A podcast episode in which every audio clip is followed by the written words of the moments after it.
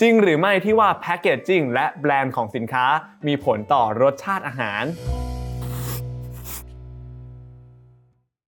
มีใครเคยได้ยินชุดความเชื่อที่ว่าข้าวมันไก่ที่อยู่ในห่อมักจะอร่อยกว่าข้าวมันไก่ที่อยู่ในกล่อง หรืออีกความเชื่อที่ว่าน้ำเปล่าแต่ละแบรนด์เนี่ยมีรสชาติที่ไม่เหมือนกัน ต่อให้ข้างในเนี่ยมันจะเป็นน้ำเปล่าเหมือนเหมือนกันก็ตาม แล้วทุกคนเคยสงสัยไหมว่าชุดความเชื่อเหล่านี้ที่ว่าอาหารเพียงแค่เปลี่ยนบรรจุภัณฑ์หรือว่าเปลี่ยนแบรนด์ของสินค้าไปเนี่ยรสชาติมันจะสามารถแตกต่างกันได้จริงๆไหมวันนี้นะครับลงทุนแมนเล่าให้ฟัง weekend มีกรณีศึกษาที่น่าสนใจมาเล่าทุกคนฟังกัน โดยกรณีศึกษาแรกที่จะมาเล่าให้ฟังก็คือเรื่องที่เคยเกิดขึ้นกับโคคาโคล่าแบรนด์น้ำดื่มอัดลมสีดำอันดับหนึ่งของโลกครับโดยครั้งหนึ่งโค้กมีแคมเปญการกุศลเพื่อปกป้องหมีขั้วโลก ตอนนั้นเนี่ยเขามีการเปลี่ยน packaging ของตัวเองจากกระป๋องสีแดงเป็นกระป๋องสีขาว แล้วก็มีการสกรีนลายน้องหมีลงไปบนกระป๋องด้วย ซึ่งหลังจากเปลี่ยนเป็น packaging แบบนี้ก็มีหลายคนเข้ามา complain บ่นว่า รสชาติของโค้กที่อยู่ในกระป๋องเนี่ยมันไม่เหมือนเดิมทั้งที่จริง ๆ แล้วโค้กไม่ได้มีการเปลี่ยนสูตรรสชาติแต่อย่างใดเลยครับจนในท้ายที่สุดโค้กเนี่ยก็ต้องจำยอมต่อเสียง complain ของลูกค้า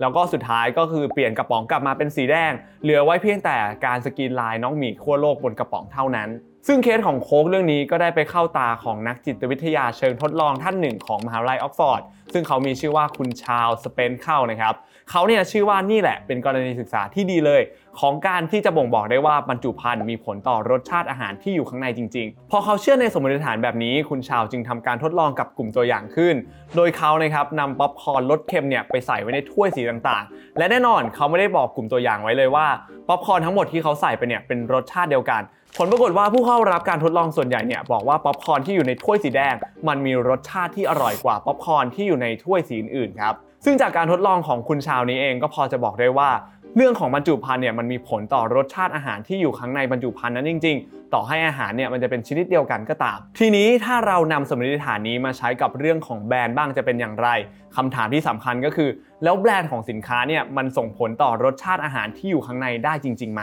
มาดูกันที่ตัวอย่างของโคคาโคล่าอีกเคสหนึ่งครับ อันนี้เนี่ยเกิดขึ้นในปี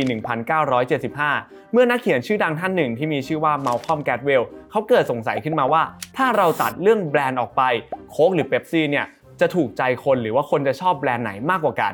เขาจึงได้ทำการทดลองที่มีชื่อว่า Central Location Test ขึ้น ซึ่งเป็นการวิจัยเชิงการตลาดแบบหนึ่งที่ให้ผลลัพธ์ที่ค่อนข้างแม่นยำ โดยการทดลองนี้จะให้ผู้เข้ารับการทดลองเนี่ยเข้ามาชิมน้ำอัดลมทั้ง 2 ยี่ห้อนี้แต่ว่าไม่ได้บอกว่าแก้วไหนเนี่ยเป็นโค้กหรือว่าแก้วไหนเนี่ยเป็นเบปซี่ ผลปรากฏว่ามากกว่า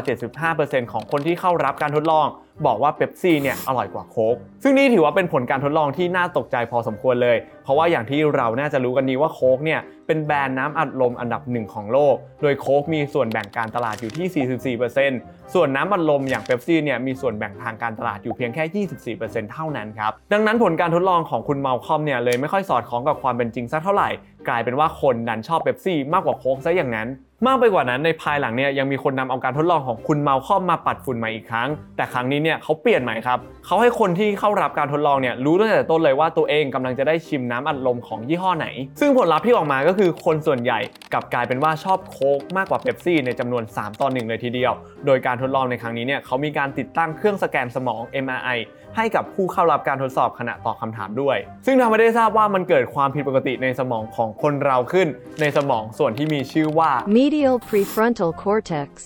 ซึ่งนี่สามารถตีความได้ว่าบางทีพอเราเห็นสีโลโก้ หรือว่าแบรนด์แล้ว มันจะสื่ออารมณ์ไปที่สมองของเราได้มากกว่า จนบางทีเราก็สามารถตัดสินใจไปได้เลยทันที จนมองข้ามเรื่องของคุณภาพสินค้าไปเลย ฟังมาถึงตรงนี้นะครับ เราก็น่าจะพอได้คำตอบของคำถามโลกแตกที่ว่าทำไมบางคนถึงชอบข้าวมันไก่ ที่อยู่ในห่อมากกว่าข้าวมันไก่ที่อยู่ในกล่อง แล้วเขาก็บอกว่าข้าวมันไก่ที่อยู่ในห่อเนี่ย มันอร่อยมากกว่าจริง ๆ เพราะบางทีก่อนที่ลิ้นของเราจะได้ลิ้มลองรสชาติของอาหาร สมองของเราก็ดันสั่งการไปก่อนแล้วว่าอะไรอร่อย หรือว่าอะไรไม่อร่อยนั่นเองครับ